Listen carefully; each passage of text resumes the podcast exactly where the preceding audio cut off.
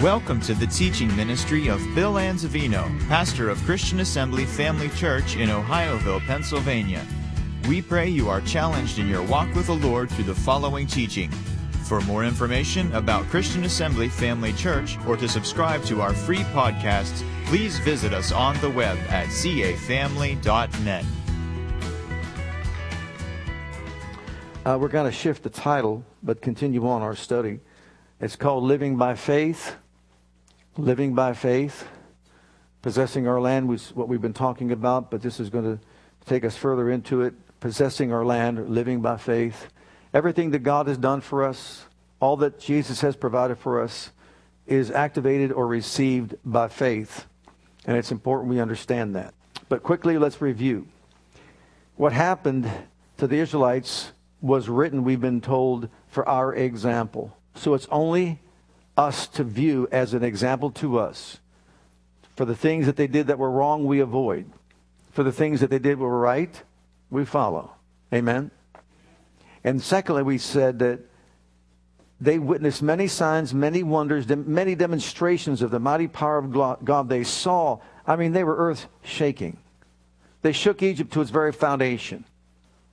They were brought out of Egypt in the wilderness, headed to the promised land the Red Sea parting, and many other signs and wonders they saw. But even though they saw those miracle signs and wonders, under the leadership of Moses, they were denied entrance into the promised land. And that was the place of promise where God would bless their bread, bless their water, take sickness from the midst of them, fulfill the number of their days, and so on. He'd be an enemy to their enemies, an adversary to their adversaries. In other words, it would be a wonderful, beautiful place for them to live in. The provision was beyond anything we could imagine. But they failed to enter in, and the reason why, unbelief. Moses could not teach them faith. Moses could not eradicate from their thinking that slavery mentality. So therefore, they died in the wilderness. And God spoke in Numbers 14 28 and said, Because that which you've spoken in my ears, that is what I'm going to do to you. What a thought. What you have spoken, I will do to you. Think about that for a moment. Remember, Jesus talked about words and he said, By your words you'll be justified, by your words you'll be condemned. Remember that? Well, they were judged by their words. And then God raised up a man named Joshua, and under his leadership, he taught them faith. And by faith, they entered into the promised land. So we could see Moses is a type of, the, of grace, and I mean, uh, a type of the law, where Joshua is a type of grace and faith. But Joshua, of course, had to teach them faith. And once they learned faith, the second generation were able to bring down the walls of Jericho, enter into the promised land, and experience a wonderful place. Well, you and I have been warned that if we don't mix faith with the gospel, then we too will be kept out of the promised land. And that is talking about the place of blessing, where we experience the fullness of our blessings in Christ. We can come to Jesus, and thank God we have Jesus. But there's so much that He has provided for us that if we don't exercise our faith, we're not going to experience it. And so it's important we understand that. The process, we said, is threefold. You can see this in Deuteronomy. Number one, we come to the land. Number two, we possess the land. Number three, we dwell in the land. So we've got to come to it. We come to Jesus. We've got to possess what belongs to us. You think the enemy's just going to hand it over to us? No, he's not. We've got to possess it, take it by force. And then finally, once we start operating in it, the thing is to stay there, live there, live in that place, dwell in that place. Now, as we continue our study, look at Joshua chapter 18, beginning at verse 1, first three verses. And the whole congregation of the children of Israel assembled together at Shiloh and set up the tabernacle of the congregation there, and the land was subdued before them. And there remained among the children of Israel seven tribes, seven tribes of the twelve which had not yet received their inheritance. Notice they haven't received their inheritance yet. Seven of the twelve tribes. And Joshua said unto the children of Israel, How long are you slack to go to possess the land? Notice, to go to possess the land which the Lord God of your fathers hath given you. So was the land given? Did God give it to them? Was it their land? Did they possess it? Even though they were there, they didn't possess the land or the inheritance that belonged to them. And why didn't they? Well, Joshua said because they were lazy and because they were negligent. And because they were lazy and negligent, they didn't put forth the effort to use their faith to go and possess the land that already belonged to them. You know, faith is a fight. Fight the good fight of faith. There has to be a fight to faith. That means there has to be opposition, right? There's an enemy out there that doesn't want us to experience and possess what belongs to us. And so he's going to fight us tooth and nail, but it's up to us to use our faith to grab a hold of what belongs to us so that we can experience. God has already done his part. He made the provision, but it's up to us to get the possession of it. So it has to be provided for first, and then we can take possession of it. If it's not been provided for, then we can't possess it. You have no right to possess it. Faith possesses what been, has been provided for us. Think about that. Faith possesses what's already been provided. You go back to the very beginning, and you discover that when God made man, he didn't make man first. He made every provision first. Do you know why those gold diggers can go west and dig gold? Dig for gold? Because there was gold. If there wasn't any gold, they couldn't dig for it. Right? They went to possess it because it was there. If it wasn't there, they couldn't go get it. Well, guess what? Everything we have in Christ has been provided for us, purchased for us by his blood. It all belongs to us. If it wasn't ours, then we couldn't possess it. But it's ours, and we can go possess it. And that's what we want to talk about. We want to possess what belongs to us. We want to experience what belongs to us, not just talk about it, not just learn about it, but actually experience it and actually possess it. Can you say amen? And that's what really faith does for us. The life lesson that we learn is that we could be in the land, Christ is our land, our promised land, but not experience or possess the promises and the purchases that are ours if we don't exercise our faith, just like they did not. In other words, we could be lazy too. We could be negligent too. You say, what do you mean about being lazy? Being lazy means not studying the Word of God to find out what belongs to us, not digging into the Word of God and finding out our inheritance, just sitting back and just not doing anything about it, educating ourselves in the Word. Jesus said, Come to me and learn of me.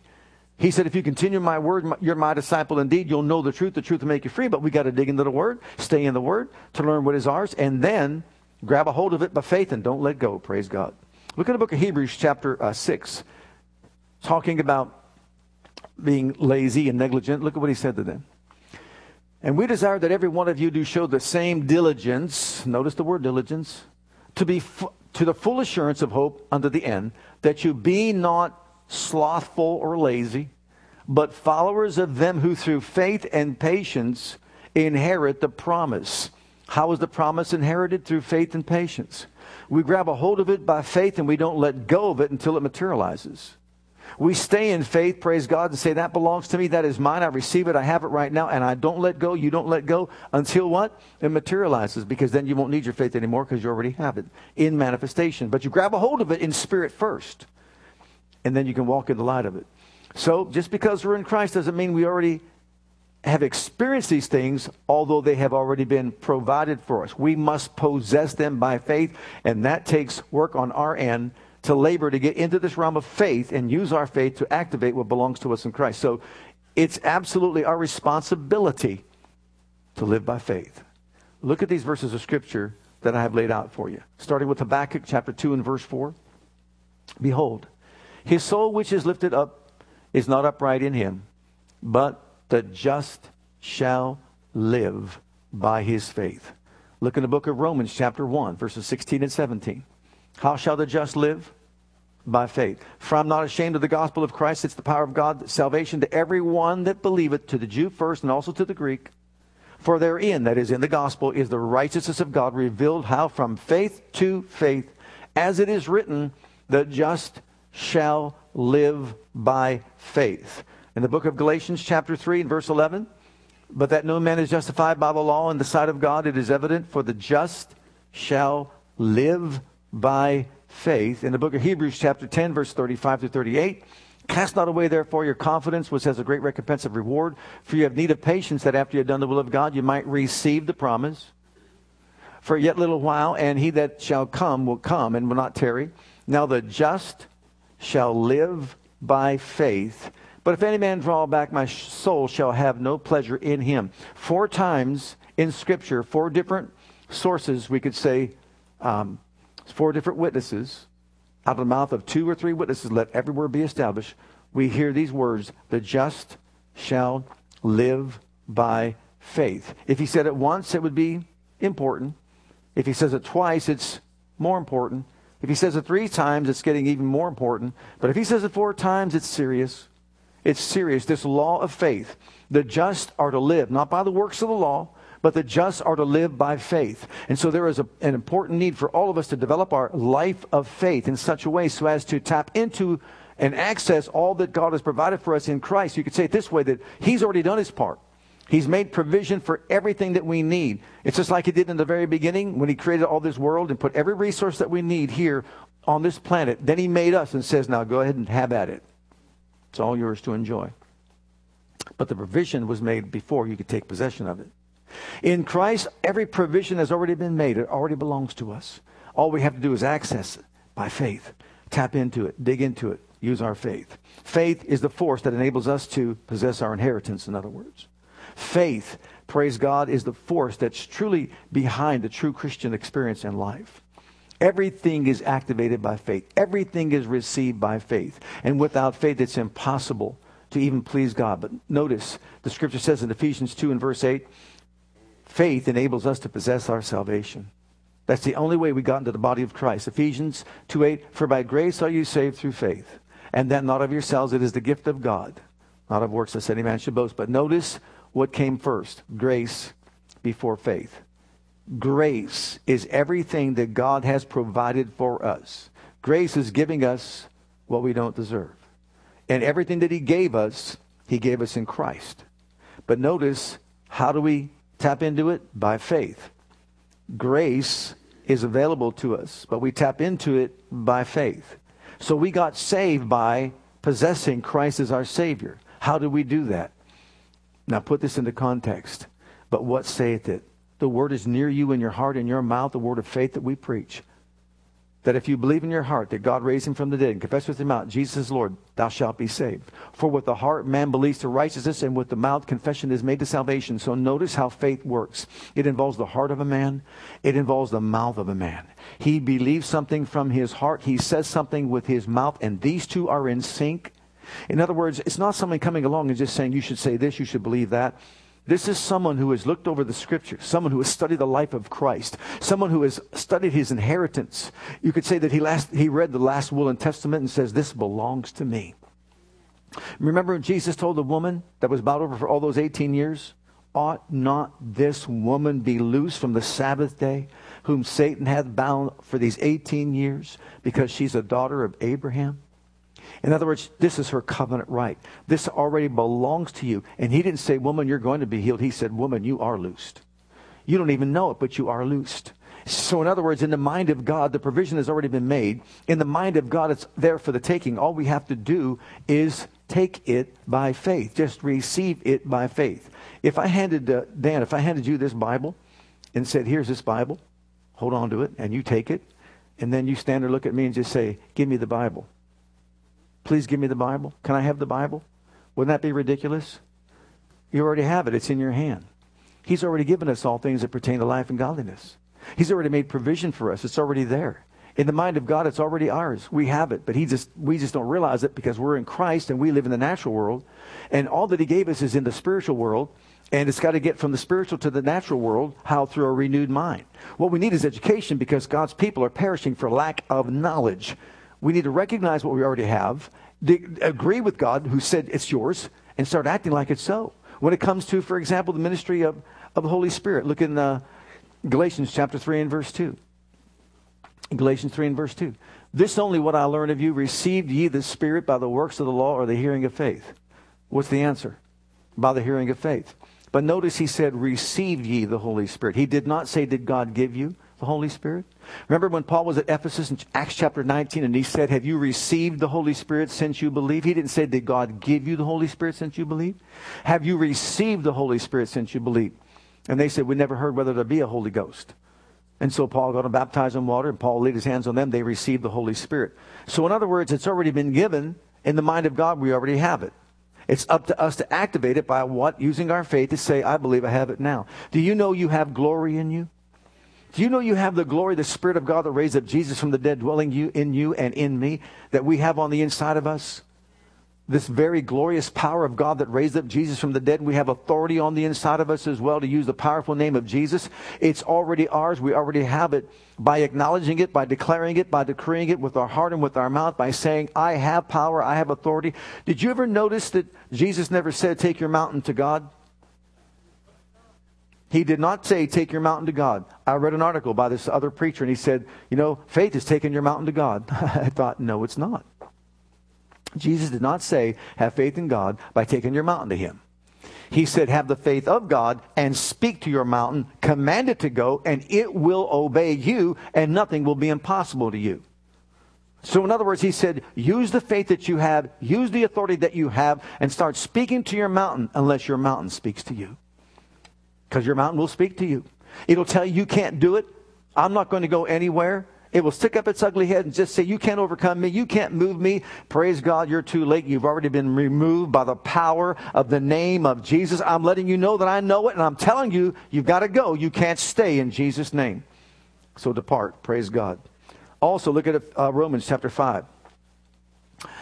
It enables us to receive deliverance, healing, uh, protection, provision, whatever we need our faith taps into it. We access it by grace. Look at this verse. Therefore, being justified by faith, we have peace with God through our Lord Jesus Christ, by whom also we have access by faith into this grace wherein we stand and rejoice in hope of the glory of God. So, how do we access the grace in which we stand?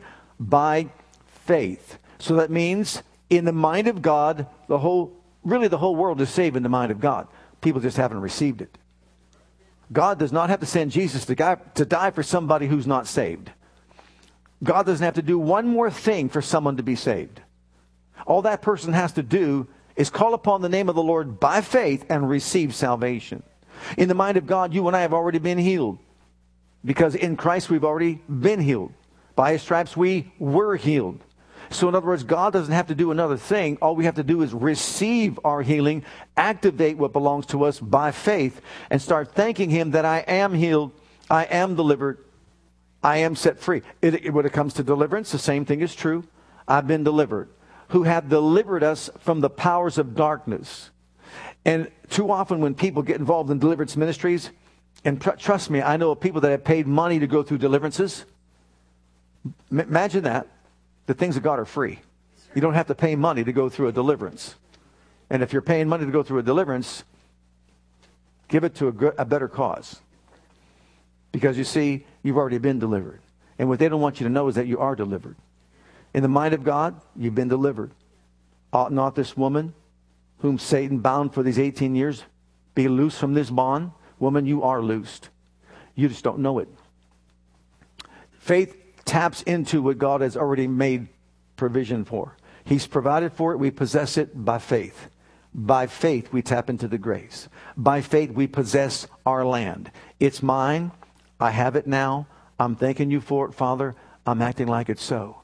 It's manifesting on the inside. It will manifest on the outside through the renewed mind if we hold fast our declaration of faith, knowing, praise God, that the provision has already been made. So it's up to us to do our part.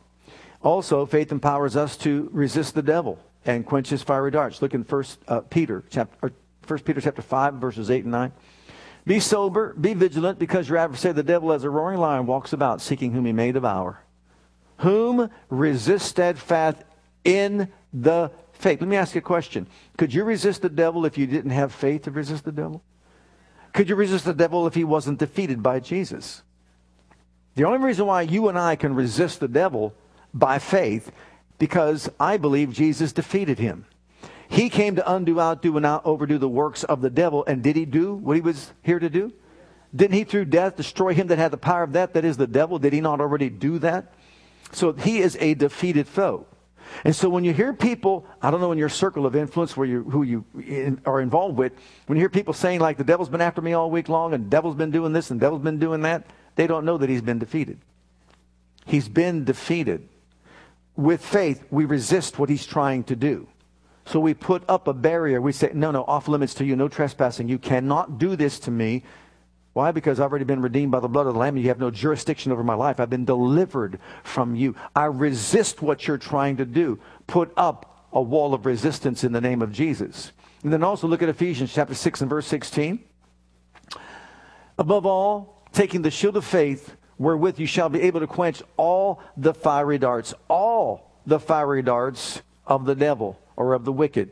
So, how do we quench the fiery darts of the wicked? Those darts that are coming against us, and really they're coming against our thought life and coming against our mind. How are we going to quench those fiery darts? By faith. I cast down every imagination and every high thing that exalts itself against the knowledge of God. I bring into captivity every thought unto the obedience of Christ. So when the devil paints you a picture of defeat and says there's no possible way that you're going to overcome this, you're too late.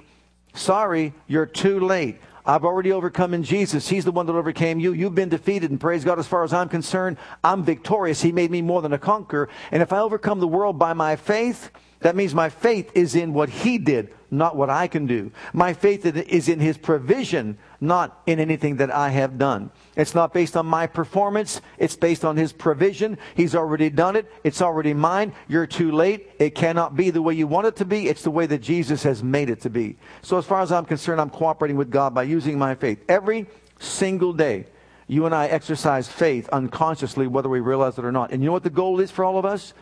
To achieve unconscious faith in God. What do I mean by unconscious faith? I mean that we react to certain situations in faith without even recognizing any effort on our part to do it. And let me explain it to you. When you drove your car, anybody drove, drive a car here? When you got in your car, did you sit there in your car and just say, Lord, I'm believing that I'll have faith to use the brake? Did anybody do that? Were you concerned about you not, might not be able to use your foot to use the brake? Did you trust in the brake when you were driving, maybe going down a hill and there's a car in front of you and there's a red light? Did you have to stop and think, do I have enough faith to push the brake? Or did you do it unconsciously? Just by habit? Why, why is that? Did you know that that's faith? Because that big car going down there probably gathering up speed if you don't stop it, you're in trouble if they're stopped in front of you. Am I right? Absolutely. Well, you didn't have to think about it. You just unconsciously stopped your car by using your brake because you knew it would work. And there's an emergency brake just in case. Also, when it comes to anybody ever ride an elevator? Have you? Before you stepped in, did you say, I pray that I have faith to believe in the power of cables? Anybody ever do that? And you're stepping like, wait a minute, let me just let me let me just meditate this for a while. I got to think this through. No, you unconsciously just walked, right onto the elevator thinking that it's going to take you where you need to go, and you weren't thinking that it might fall down and the cable would break. You unconsciously just went ahead and did something like that. Uh, when it comes to uh, anybody flying an airplane? Sure. Unconsciously, you step in by faith, knowing that you believe in the law of thrust and lift, which is a greater law than the law of gravity. And because you apply the law of thrust and lift, that plane is going to stay up there. So you believed in the ability of the pilot, you believed in the law of thrust and lift, and unconsciously you just get in the plane because you know it's supposed to do what it's supposed to do. And you can see the list goes on and on, all these different things that we do unconsciously by faith. So many more things. I have some, whether you're going to a doctor, believing in his skills. What about a red light? You believe that uh, when there's a red light, the people should stop? Do you unconsciously uh, believe that? Or do you ease up to the green light and just say, I better not go just yet because maybe no one's stopping over here? And you, do I have enough faith to go through the green light? Well, I had a quite an experience the other day with my mother driving over to see my father at the uh, nursing home. And my light was green. It was green for at least five, maybe even 10 seconds. And I'm just driving on my line, on uh, um, my side of the road and go through the green light. This car over here is already stopped, but there's two, there's four lane highway, so there's two cars there. This car already turned right in the first lane, and I just going through my green light. When all of a sudden the girl in the second lane over was texting and she was barreling down, and I caught out of the peripheral vision of my eye since it was on the other side of that car. And I mean, I trusted in my brake. And to be honest with you, how she didn't hit me from the side is, is beyond anything. I knew daily we pray and thank God for divine protection of holy angels surrounding us in our pathways life, and there is no death. But she screeched, I screeched, and I mean she screeched and stopped her car that far away from mine, probably an inch. And I thank you, Lord. You know, but you see, the person wasn't paying attention and, and that sort of thing. Uh, and that might make you a little bit more cautious next time, but you might look. But, but the point is, did you cross a bridge coming here? You heard about that bridge that collapsed in Minnesota. Did you stop on this side of the bridge and then count to 10? And do I have enough faith to cross this bridge? I think I do now. Okay, let's go. Did you do that? No, you just unconsciously believed that everything was in place, the pillars are in place, the steel's all in place, and you could get across the bridge. Right? That's unconscious. We do all kinds of things unconsciously every single day. And as a result, of course, we don't realize we're exercising faith. Now, here's this is probably a little bit more personal. Um, if you're in a marital relationship and you both have committed your vows one to another, I would think that the beginning of that relationship, there's absolute trust, faith, fidelity, integrity, and that sort of thing, right? And the person, the people probably don't even think about whether or not another person would be unfaithful. And so unconsciously, every single day, not even a thought in your mind. But if your spouse was unfaithful one time, what would happen? Would you have faith? Or would the water in the bathtub of, of trust and integrity be completely emptied? And for you to trust that person again is going to take a lot of hard work by spooning water back into the tub, one spoonful at a time. Why? Because trust was violated. And so you don't know if you can have faith in that person again. But before that, it was an unconscious kind of faith. You never thought they would ever do something like that. So you see, every single day we live in this realm of unconscious faith, using our faith in the natural world to navigate through life. But, you know, when it comes to the spiritual aspects of faith, it's a different story. Look at the book of Proverbs, chapter 3 and verse 5. This verse teaches us what faith is truly all about. Trust in the Lord with all your what? heart. Lean not to your own what? Unconscious faith has got to be developed in the life of the believer. You know why? Because it goes beyond our five physical senses and human reasoning and what they dictate to us and tell us. It goes beyond this realm of life in which we live and we tap into the spiritual realm by faith. Faith is like the sixth sense. It doesn't need the cooperation of the five physical senses to tell us that God is doing something. In other words, it's detached from our five physical senses. Our five physical senses are meaningless to, to faith. We develop the sixth sense in a certain way by looking to the Word of God. We'll get to that in just a moment. But those five physical senses are wonderful because they help us navigate through life, and we need them. But they also become, let's say, an enemy to us when it comes to walking in faith toward God. Because the Bible says we walk by faith, not by sight feeling, emotion, hearing, smelling, seeing. Those, those five physical senses will contradict what the Word of God says. That's why he says, don't lean on your own understanding. Trust the Lord from your heart. So we're developing what is called a heart faith. It's not a head issue, it's a heart issue. And I've got to develop my faith in God. I've got to study God's Word to the place to where I, on the inside of me, experience this unconscious level of faith that when I'm uh, challenged, I just bring it up and bring it out. Look at some examples. Look at Numbers chapter 13, and this is Caleb. In verse 30 says, when they spied out the land and brought back a report, you know the story. Caleb stilled the people before Moses and said, Let us go up at once and possess it, for we're well able to overcome it. Everybody else said, We can't. But he just blurts this right out. You know why? Because he's crossing the bridge without stopping to think, Can I really make it? Will God really do it? It was a, a level of faith that he had developed. Why? Because he knew his God. And he knew he could cross that bridge. He knew that underneath that bridge would be his everlasting arms. He knew that God would defend them and fight for them. Look at Joshua in Numbers 14. Look at what he said. And if the Lord is pleased with us, he will bring us safely into the land and give it to us. It is a rich land flowing with milk and honey. Notice, do not rebel against the Lord and don't be afraid of the people of the land. They're only helpless prey to us. Huh. But the Lord is with us. Don't be afraid of them.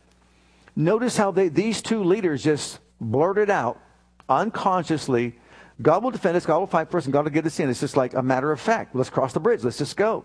Their defense is departed from them, and we're just going to go in.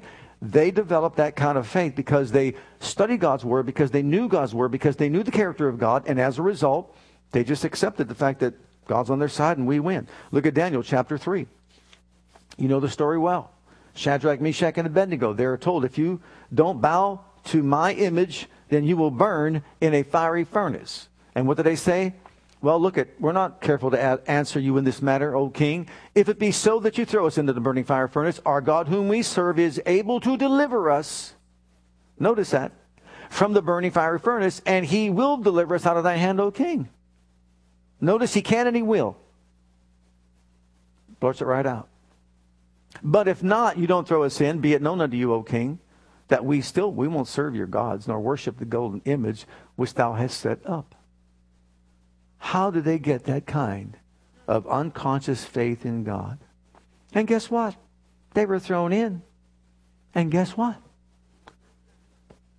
What did God do? Brought them out. Jesus went right on in with them. But you see, this was an unconscious act of faith, like crossing the bridge without even thinking, putting on your brake without thinking, walking to the elevator sh- without going down the shaft. Why? Because they knew this is what God would do. That's what true faith is. It's knowing the provision has already been made. All I've got to do is act out my faith, believe I have received it or God is doing it, and that's it. It's done. Look at the next one in Daniel chapter 6 and verse 10. This is Daniel exercising himself in faith. You know the story.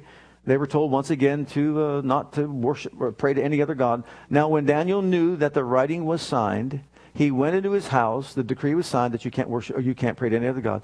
And his windows being open in his chamber toward Jerusalem, he kneeled upon his knees three times a day and prayed and gave thanks before his God as he did aforetime. He was not daunted. He was not afraid. He wasn't concerned about what decree went out by the king because he was serving the king of kings. And so therefore he just went ahead and unconsciously just acted in faith and did what he knew he was to do. He put God first. He reverenced God, honored him, and just prayed as he did. So what's the big deal? Let him put out a decree. Who's bigger? God is bigger. Of course, he was thrown to a den of lions. But guess what? God sent an angel. God will act on behalf of those who trust him and believe from their heart that he'll do what he said he would do. Because we're believing in his integrity.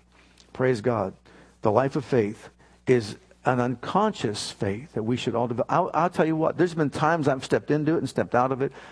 I'll tell on myself, but you tell on yourself too. There was a time when uh, we went for a checkup for our children. And one of my boys was brought to the doctor's office for a checkup, just a regular checkup. Said, Oh, I, I can't give this child a, a vaccine shot. Why not? Double ear infection. Didn't know that. Double ear infection, double ear infection. Okay, can't do it. After it clears up, then we can do it. Okay. And she came back into the office, uh, went out, came back with a prescription and said, Here, here's a prescription take it and get it filled. Oh, I said, oh, doctor, that won't be necessary. I said, I'll just pray my father will heal him. And I said, that'll be it. She looked at me strangely and said, don't you believe in medicine? I said, oh, I believe medicine. I said, but I won't need it because I'll pray for him. My father will heal him, and that'll be the end of it. Oh, okay. And that just came out of me unconsciously. You know, didn't mean any disrespect whatsoever. Went home, did exactly, actually in the car driving home, I did exactly that. I says, come up here. Prayed. I said, Father, heal him. Jesus' name. Thank you for it. And went home. Everybody was scheduled. This was a breakout of, I guess this was going on. And all these kids were having double ear infections and, you know, like a virus or whatever was going around. And said, you bring it back in 10 days. I said, we'll bring it back in 10 days. Brought it back in 10 days, went to the doctor's office. They were all lined up because there was such a group of them all lined up. It was his turn. I was, I was hearing them, her talk to the other, other kids, and it was his turn. She checked him over, both ears, looked over at me and said, Did you give him the medicine or did you do the other thing? I said, Did you mean did I pray? She said, Yeah. Did you pray? And I said, Yeah. She goes, Well, he doesn't have any ear infections anymore. Now, these other ones, they, were getting other things other complications and they had to get another medication for this or that or whatever. Don't mean any disrespect whatsoever, but I was just like, without it, just with the power of God. And again, I'm not opposed to it. You know what Andrew has gone through, for sure. But um, the point is, sometimes we just, you know what I mean? It just comes right out of your spirit. And that's faith in action. Boom, just like that. And God moves in response to that kind of faith. But, you know, we are living in this natural world that we live in, and we're always being challenged. We've got things pulling us in different directions, you know, and it's easy for us to get distracted. But you know what? I want us to know something here tonight. In the mind of God, He saved every person on the planet. It's up to them to tap into it by faith and receive it. In the mind of God, He has healed every sick person on this planet right now in Christ. He bore those stripes for everyone. They just don't know it. Like the woman with the being bowed over for 18 years didn't know it. And you know what? In the mind of God, it's already done. All we have to do is tap into it. All we have to do is release and say, I have it. I have it right now. It may not materialize instantly. It doesn't matter. I have it. I've received it. I'm calling myself well, healed, and whole by the stripes of Jesus. You come up with a point of contact and say, That's it. This is a done deal. That way you, can't, you shut the door to any thoughts, imaginations that come against your mind because you're too late. When the devil tries to say to you, We are not healed, what you do is just say, I'm going to point you to the fact that I already prayed yesterday, and you're too late. Because you see, I prayed yesterday. I believe I received my healing, and so you're too late. Sorry. What don't you feel better? It has nothing to do with how I feel. If it doesn't look better, it doesn't matter how, what it looks like. I prayed, I asked God to do it. It was done yesterday, and so it's a done deal as far as I'm concerned, because as far as He's concerned, it was done 2,000 years ago. And so we've received it, we have it, we thank you, Father, for it now in Jesus' name. And guess what? It closes the door to all those thoughts and imaginations that come against us to try to talk us out of it and uproot our seed of faith. Amen. So whether it's deliverance, you know, I just can't get delivered. I can't deliver. I can't get, get delivered. Well, as you have spoken in my ears, so will happen to you. Stop saying, I can't get delivered. I can't get delivered. I can't get delivered. I can't get delivered keep saying, I believe I've been, I've been delivered from the powers of darkness and I am set free. I call myself whole. And please don't misunderstand me when I say this. You know, these organizations, they do a lot of good, and I thank God for that. But you go to a place like AA, and you've got to identify yourself as being an alcoholic. You've got to identify yourself as being a drug addict. You know, the very thing you're doing is using your words, which are the most powerful things that you have, that you possess. Death and life are in the power of the tongue. I'd rather you stand up there and just say, I was an alcoholic. I was a drug addict, but I'm set free by the power of the name of Jesus Christ. And I'm standing here before you and letting you know that greater is He that's in me than He that is in this world. I'm a world overcomer by my faith, praise God, and I'm walking in the light of my victory. Amen? Amen. Praise God. So I know they don't do it on, intentionally, but if you don't understand that, you are reinforcing the fact that you are an addict or you are an alcoholic. You're reinforcing that. I just can't give this up. I just can't give this up. Stop saying you can't. I can do all things through Christ who is my strength.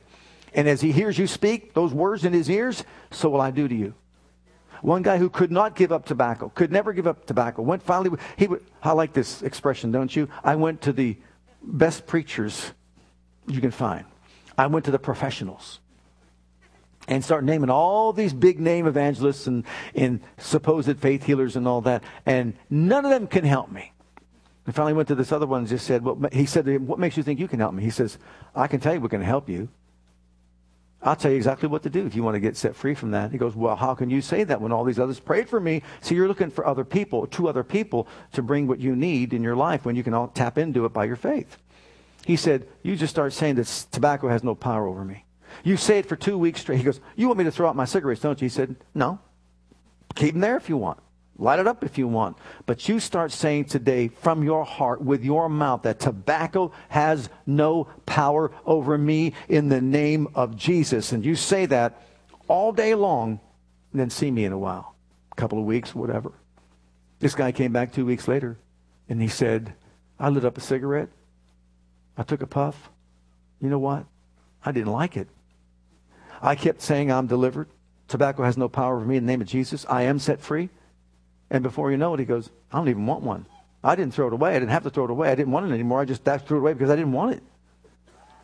And so you see, all he had to do is believe that he's already received. Start calling himself delivered. Start calling himself set free. And start speaking to the mountain, tobacco, you have no power over me. Whatever it is, you have no power over me. I'm a temple of the Most High God. You have no right to exist in me whatsoever. Can you say amen? Let's just quickly close. I'm not going to go through all these scriptures. I just wrote this out for your own personal study. But this is what's really going to help us all develop a higher level of faith in God. I, I, I know about you, but I know about me. And I know that when I can really trust someone because I know that they love me, that makes a big difference. Do you know that? It's just like with my children. I know me and I know my children. I know what I not even will do, have done for my children. I know I always go the extra mile for my children. I do everything I possibly can to bless my children. Always there for them. You know, it could be midnight. Hey, Dad, I want a box of cereal or whatever. Okay, be right back. Doesn't matter. I'll do everything and anything for my children to bless them because I love them. That's a human being. But if you want to really develop the highest level of faith in, in your Heavenly Father and what He's done for us in Christ, we develop this kind of faith, this unconscious faith, by first of all understanding the character of our Father. So look at Matthew 5, 48, only one verse that we're going to look here. The rest of it you can study for yourself. Be therefore perfect, even as your Father which is in heaven is. What is He? Perfect. Jesus came to reveal to us the very heart of God. He is a perfect Father. I know what I do for my children. And if I, being evil, can give good gifts to my children, how much more will He give the Holy Spirit and good gifts to them that ask Him, right? How much more than I would? And I'll be honest with you, I would challenge Him on that. Because I know what I have done. I know what I would do. And I'm sure many of you are the same way as I am. You do the same thing for your children. If your child asks for you a sandwich, you're going to give them a rock? Mm-mm. If they ask you for a piece of steak, are you going to give them a serpent? No. Or a meatball, you're going to give them a scorpion? No. Why? Why not? Well, if you could do that for your children, how much more, he says, will I do for you? And this was before the cross. Well, guess what? He gave us Jesus. And he said, If I gave you him, how can I withhold anything from you? In Christ, he's already given us the sandwich, the meatball, and the piece of steak. It's already there. So look at these statements here. You can look up the verses for yourself. Look at his character. He is one who provides for his children better than you or I could. He is one who loves his children with perfect love, even more so than we can.